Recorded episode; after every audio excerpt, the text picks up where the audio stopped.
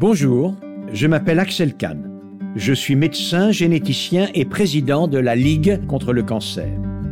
Avec cette nouvelle série de podcasts, je vous propose des discussions sur la santé et la vie en compagnie de mes invités.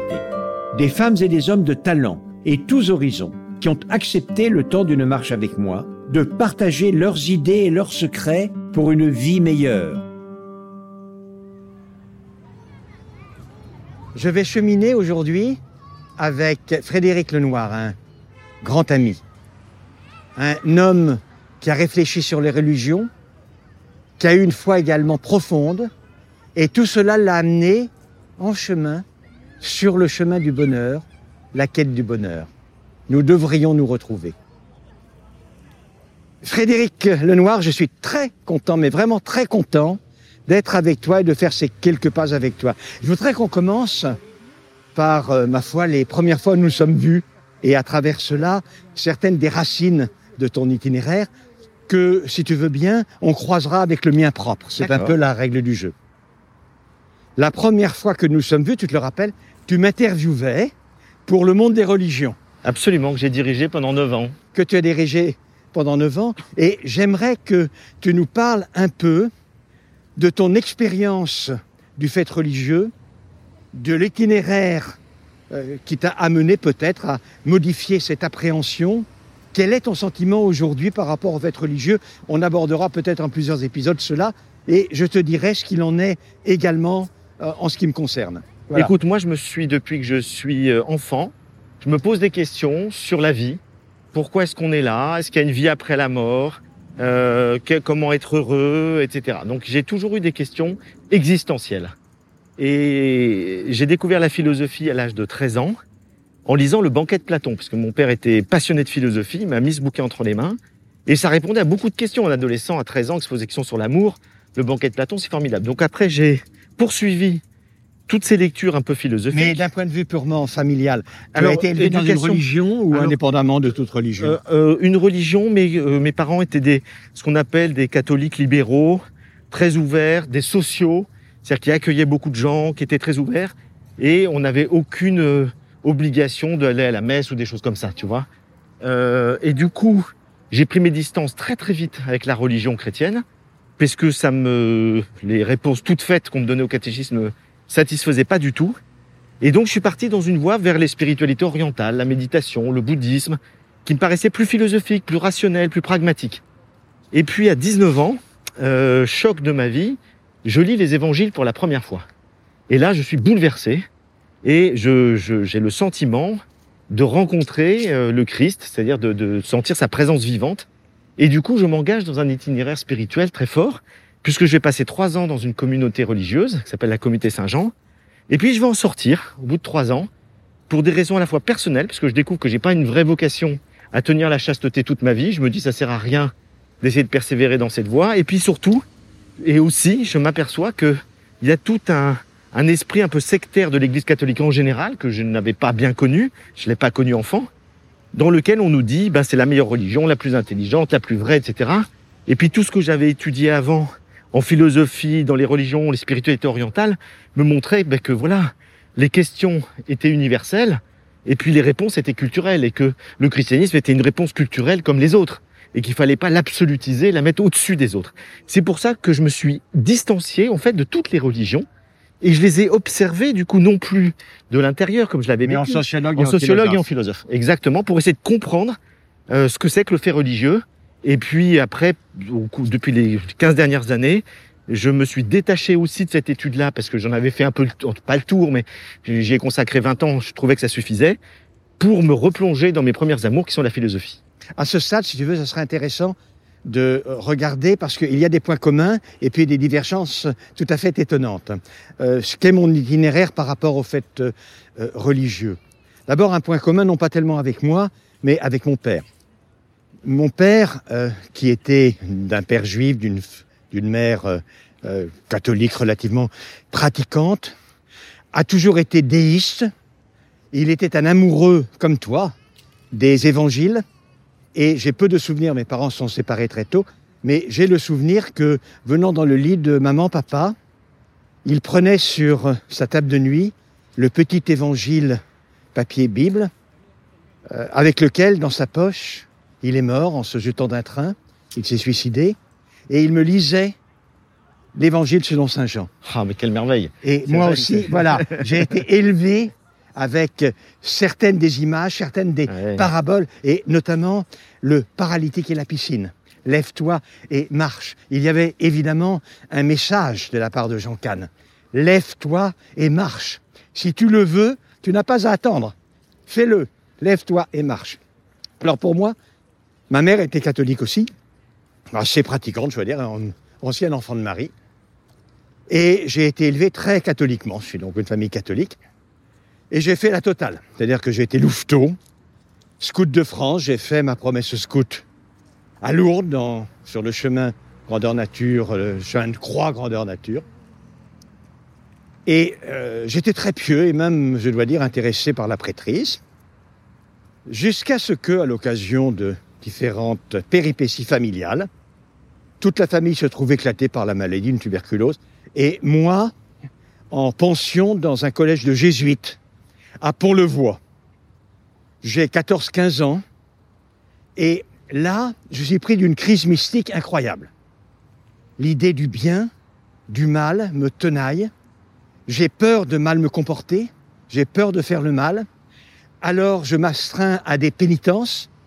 Je me rappelle, j'égrène des rosaires entiers, genoux nus sur le carrelage de la chapelle du temps de Richelieu, y compris par la froidure de l'hiver. Je me le rappelle qu'il était extrêmement euh, sévère cette année-là. Jusqu'au printemps, avant la période où nous marchons là, jusqu'au printemps ou au cours d'une promenade que font les pensionnaires habituellement. Je ne sais pas pourquoi, je me dis, tiens, je vais revisiter les actes de la foi. Et donc, en marchant comme ça, sans y penser trop, et avec cette pensée religieuse très forte, je dis, bon ben, je crois en Dieu, euh, les différents éléments.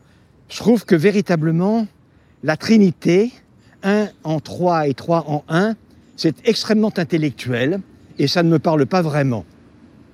Et puis quand on arrive à la virginité de Marie, on n'est pas obligé d'ailleurs, on peut être chrétien sans croire à la virginité de Marie. Mais je suis catholique, ça me semble bizarre car euh, ayant 14-15 ans, je sais déjà que dans la vie réelle, ça ne se passe pas réellement comme cela. La résurrection des morts me semble très très injuste parce que je pense à tous les chrétiens, y compris les martyrs, qui ont été brûlés. Et évidemment, ils ne peuvent pas ressusciter, il n'y a que leurs cendres. Qu'est-ce qui se passe? Alors je suis extrêmement surpris. Quant à la résurrection de Jésus, elle me semble pas si évidente que cela. Et je termine cette marche comme nous le faisons là, un peu plus longue, euh, environ 8 kilomètres. Je l'ai débutée avec une foi profonde, sans aucune question. Et à l'arrivée, je dis, mon Dieu, contrairement à ce dont j'étais totalement persuadé, je ne peux pas en croire un traître mot. Vraiment. Et j'en suis totalement resté là. Si bien que quand je me définis, je me définis comme culturellement catholique, mais euh, du- d'un agnosticisme complet, réellement total. Avec un élément fondamental, c'est que lorsque j'ai ainsi perdu la foi, je me suis demandé si j'allais tout jeter à la foi. C'est-à-dire, et la foi, et ce qu'elle est avec, et notamment l'humanisme chrétien. Et il m'est apparu que l'humanisme chrétien ne valait pas la peine d'être euh, simplement biffé comme ça d'un trait de plume.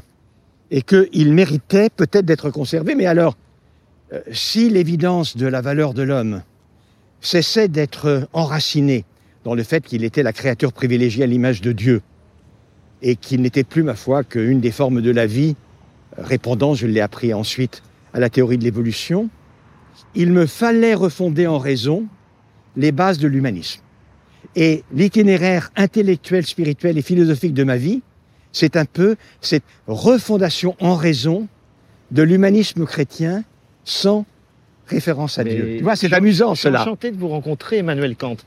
Parce que tu as refait le- tout le projet kantien, effectivement, de refonder euh, l'humanisme chrétien sur la raison et non plus sur la foi.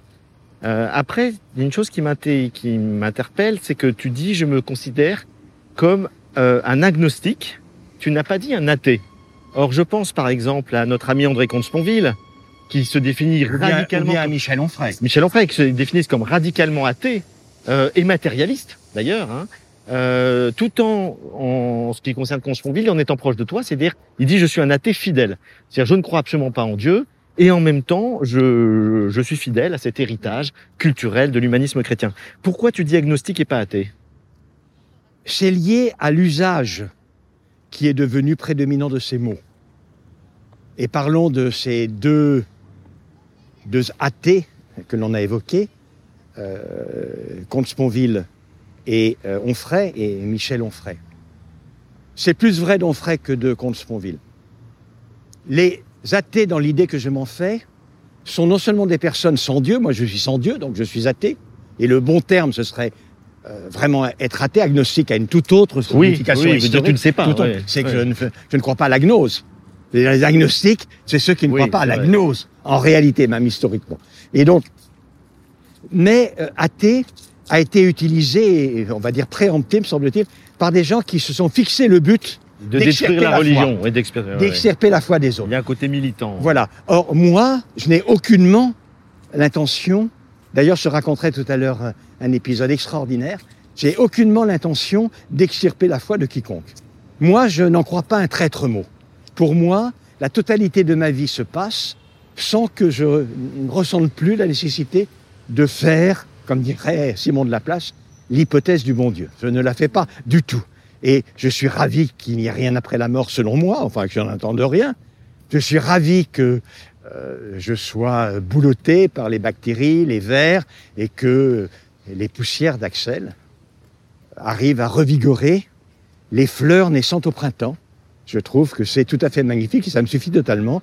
Je sais que la seule immortalité, ce sera celle, ce sera pas une immortalité, mais un souvenir plus ou moins durable Dans le cœur des hommes. voilà, dans le cœur des hommes, euh, de ce que j'ai pu faire, de ce que j'ai pu écrire, comme toi, etc., etc. Et ça me convient très bien. Et donc, comme je ne suis pas comme les adversaires militants de la foi en le cœur des hommes, j'utilise un autre terme. Ouais. Agnostique, je n'en fais c'est pas l'hypothèse. Ouais. Voilà.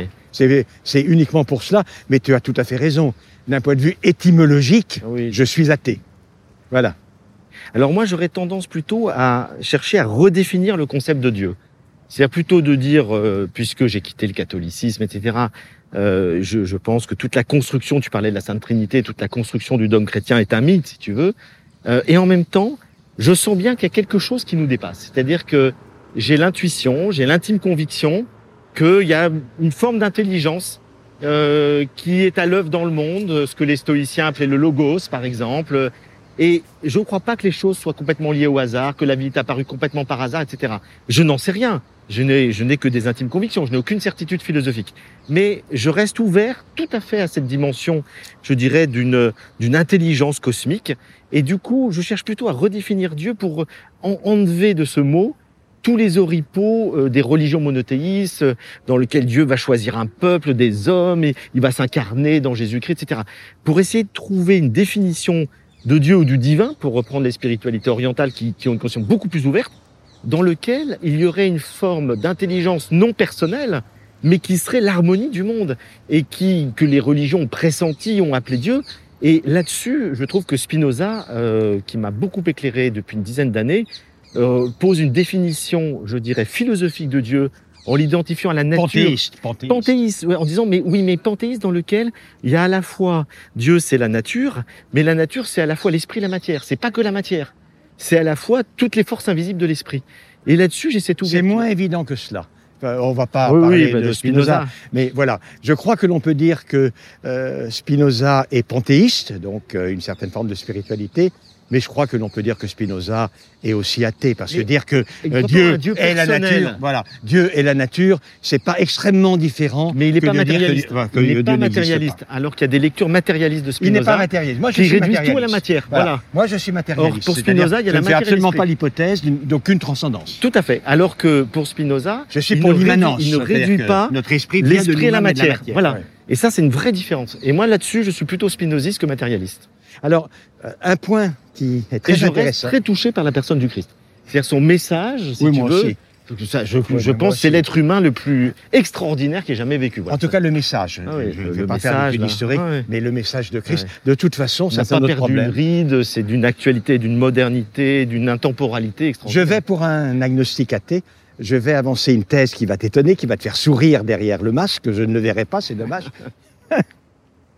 qui est de dire que, euh, en fait, cette euh, forme de, spiritualité dont tu m'as parlé, qui est propre à toi-même, intermédiaire entre l'esprit de la matière, euh, Spinoza, me rappelle une conversation extraordinaire que j'ai eue avec une des femmes de ma vie.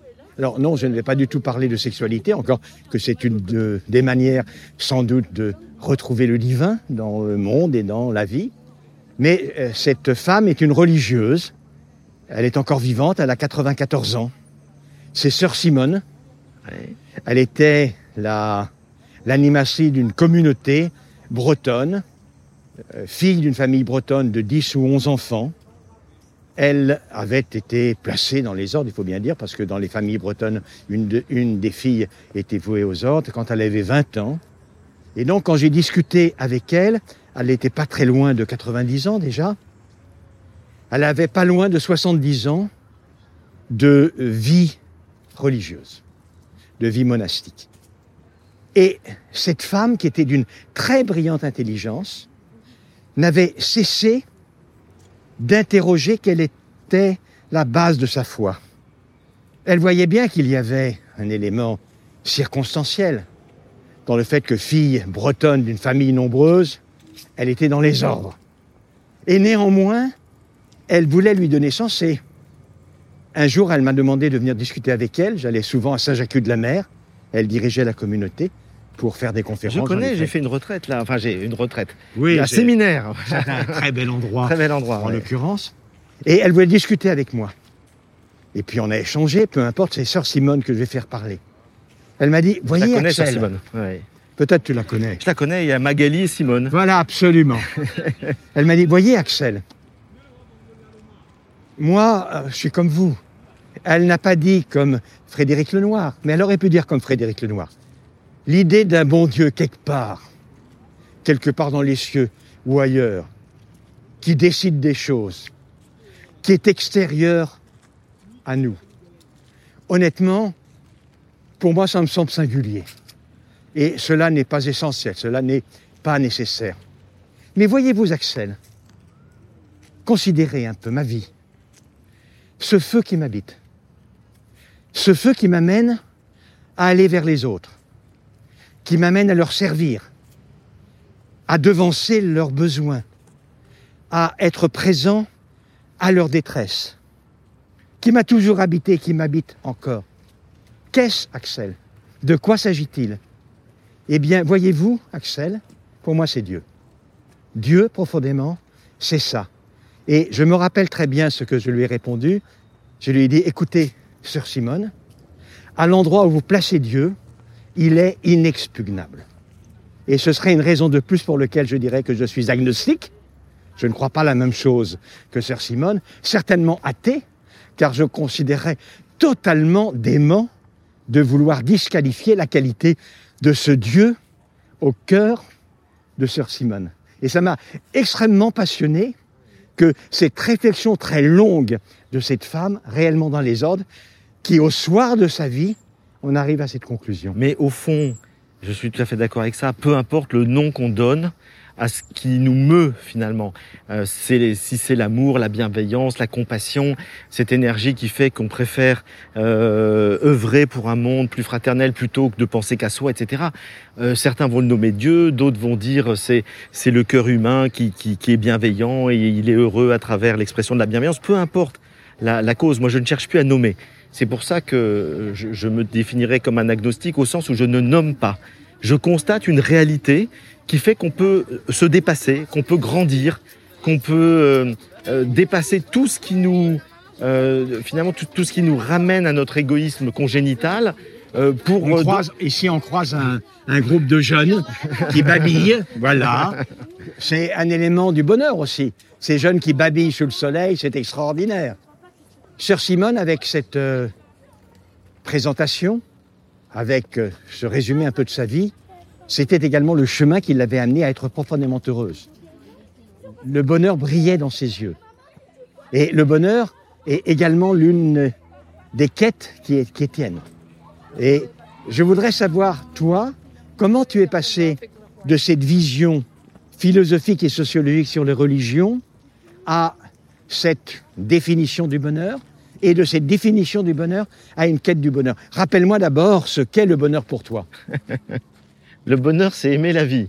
Euh, c'est-à-dire aimer la vie comme elle est, avec ses hauts, ses bas, ses moments tristes, ses moments joyeux. Oui, mais carpe diem, tout à fait, mais qui peut intégrer le passé, euh, etc. Donc c'est simplement l'idée euh, de ne rien refuser de la vie. Tout ce qu'elle m'est offerte, je, je l'accepte.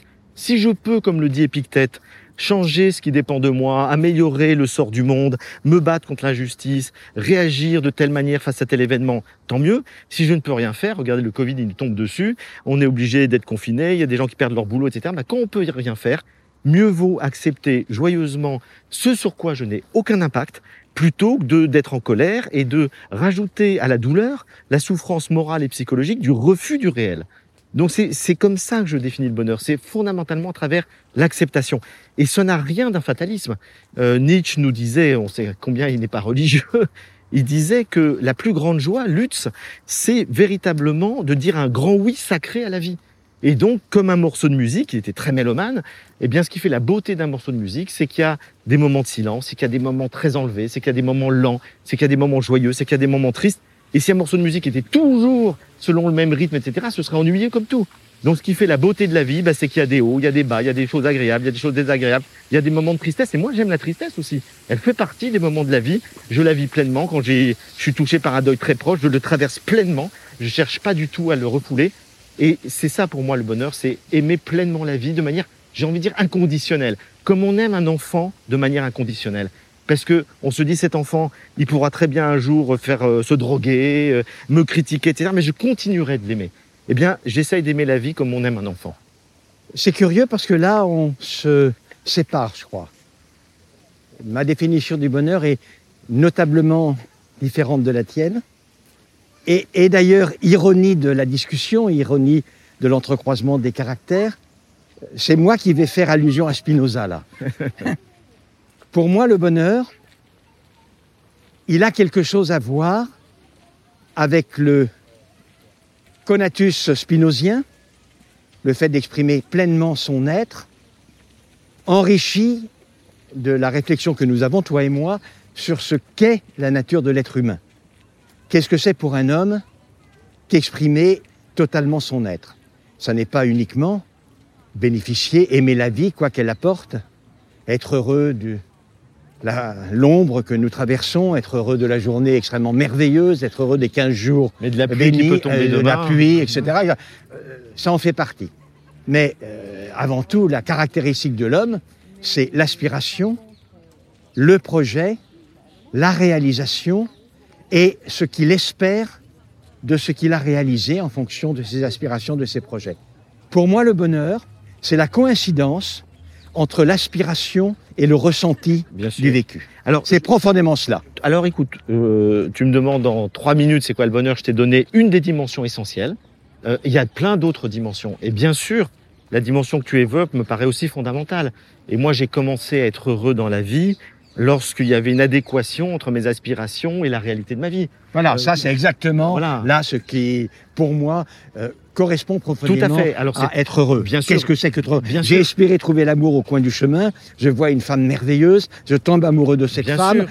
Et, cet amour m'apporte tout ce que j'espérais qu'il m'apporterait. Je suis heureux. Tout à fait. Et donc, c'est on comble nos aspirations les plus profonds, nos désirs les plus profonds.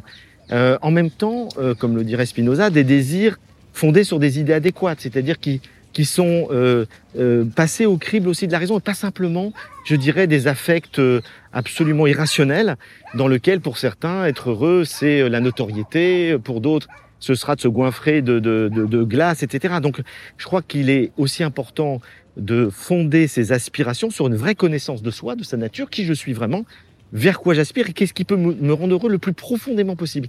Et je connais plein de gens qui n'ont jamais identifié ça, qui ne savent pas, entre guillemets, leur mission de vie ou leur désir profond, tout simplement, et qui n'ont pas identifié ce qui pourrait les, les épanouir profondément. C'est pour ça que ce que tu dis est très juste, mais ça passe par l'introspection, ça passe par une certaine forme de réflexion sur sa vie et le sens qu'on veut lui donner et qu'on va lui donner.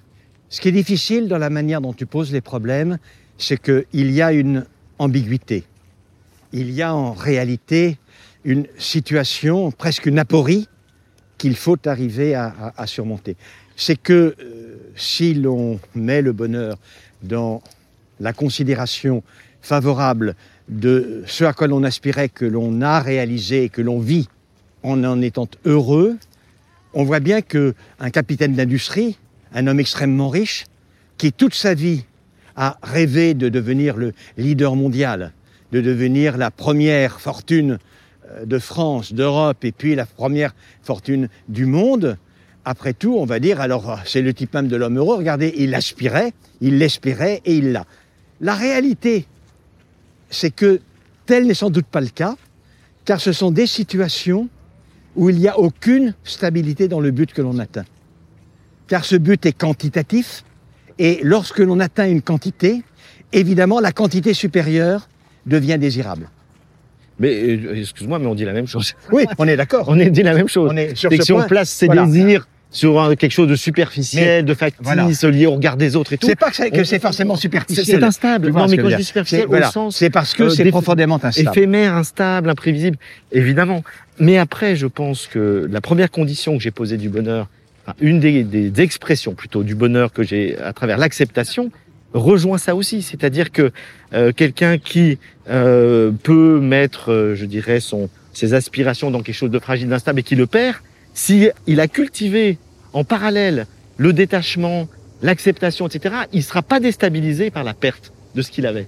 C'est pour ça que je, je continue de penser que un des éléments fondamentaux du bonheur pour qui que ce soit, c'est comme tu le rappelles à la fois la réalisation de sa nature et c'est en même temps la capacité d'accepter la vie avec ses désagréments, les choses qu'on n'a pas prévues, son caractère imprévisible. Moi, je dirais qu'accepter la vie et son caractère imprévisible, c'est beaucoup plus l'évitement du malheur que réellement l'atteinte du bonheur. Mais enfin, peu importe, on ne va pas. En tout cas, ça Euh, procure une sérénité. Ah oui, c'est, un élément qui est important. Ouais. C'est un élément. Je veux dire que c'est pas les joies les plus profondes. c'est, c'est important. C'est important pour une raison claire. C'est qu'une des conditions pour être heureux, c'est de n'être pas malheureux. C'est c'est déjà pas mal. Éviter le, le, le malheur est relativement important. on a été un peu théorique simplement Oui, à ce stade. Je voudrais que tu me dises maintenant et qu'on échange parce que euh, ça illustrera très bien.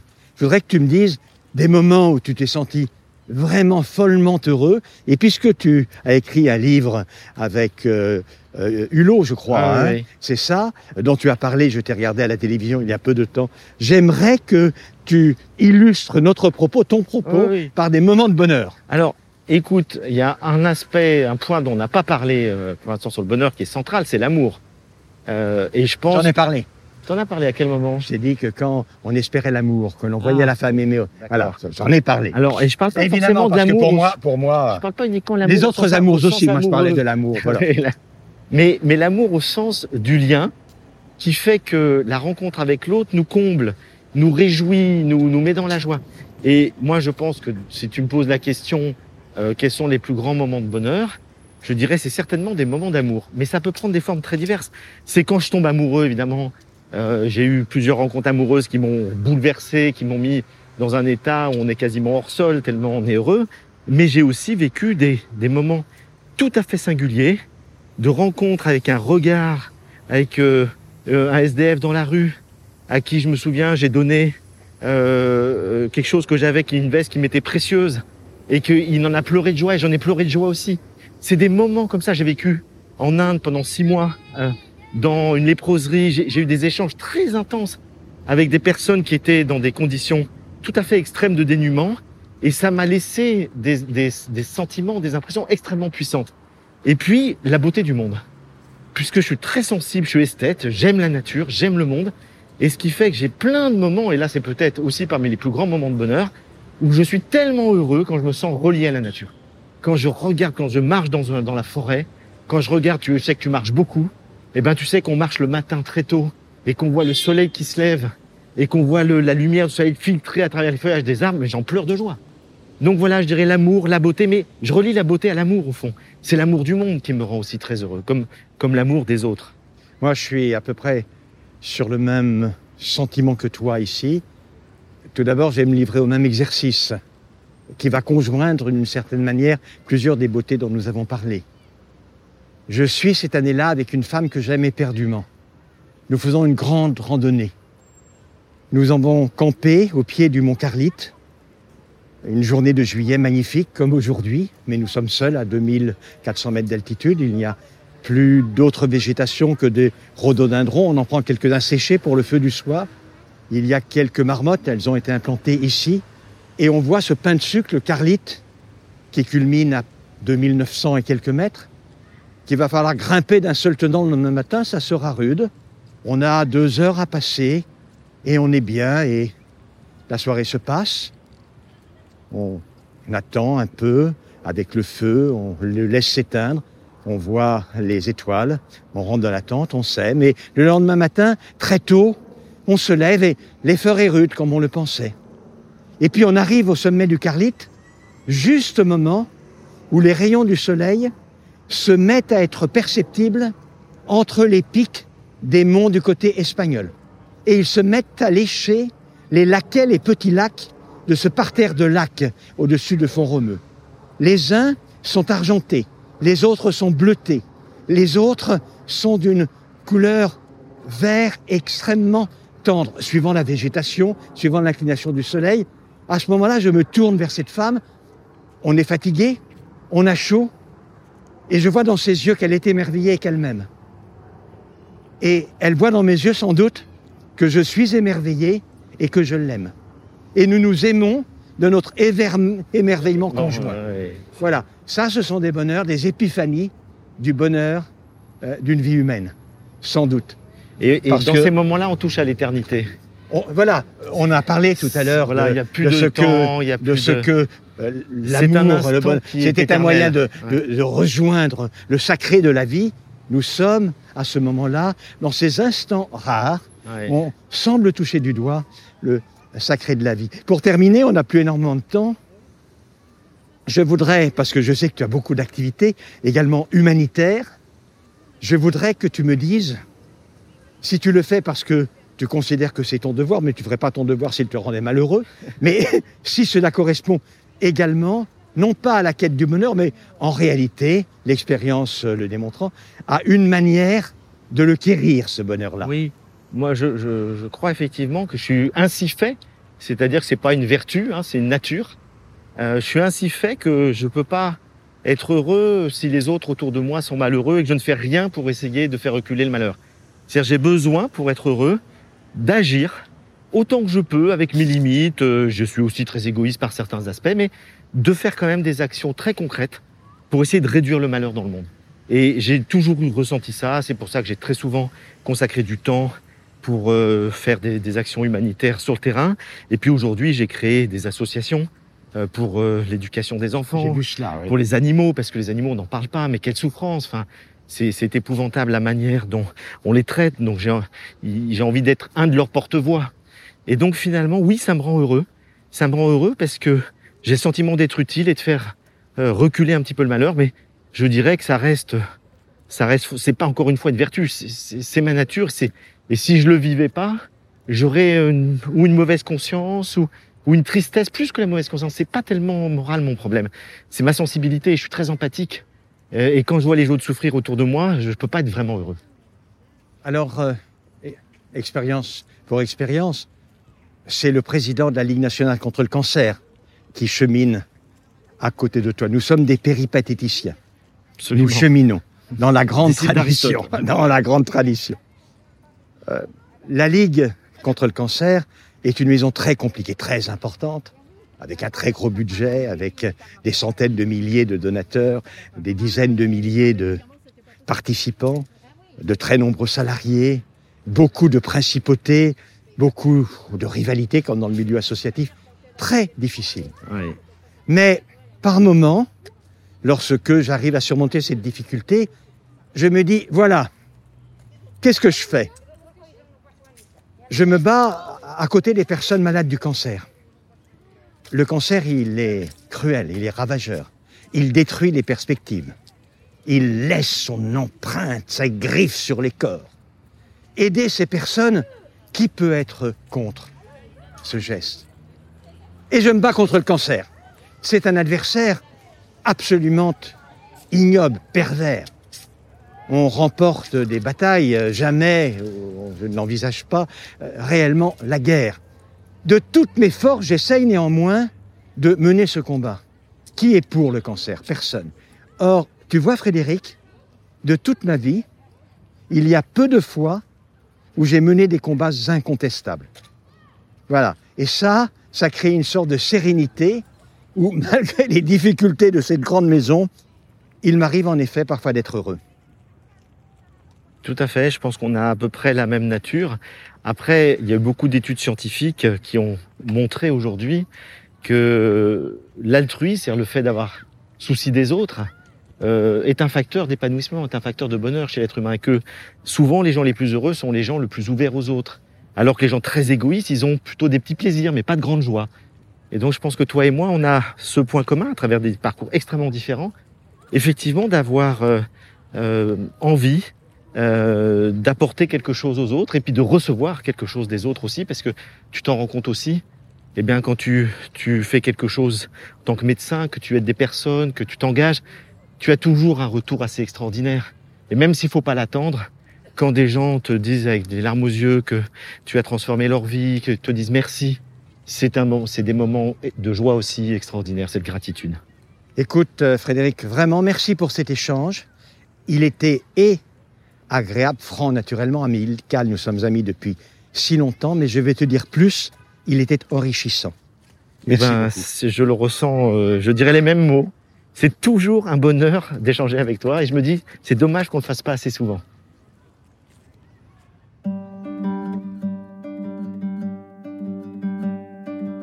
Merci d'avoir cheminé avec nous. Ce podcast vous a été présenté par la Ligue contre le cancer. Pour ne rater aucun épisode de En chemin, pensez à vous abonner et enfin, n'oubliez pas que vous pouvez aider à la lutte contre le cancer en faisant un don sur ligue-cancer.net.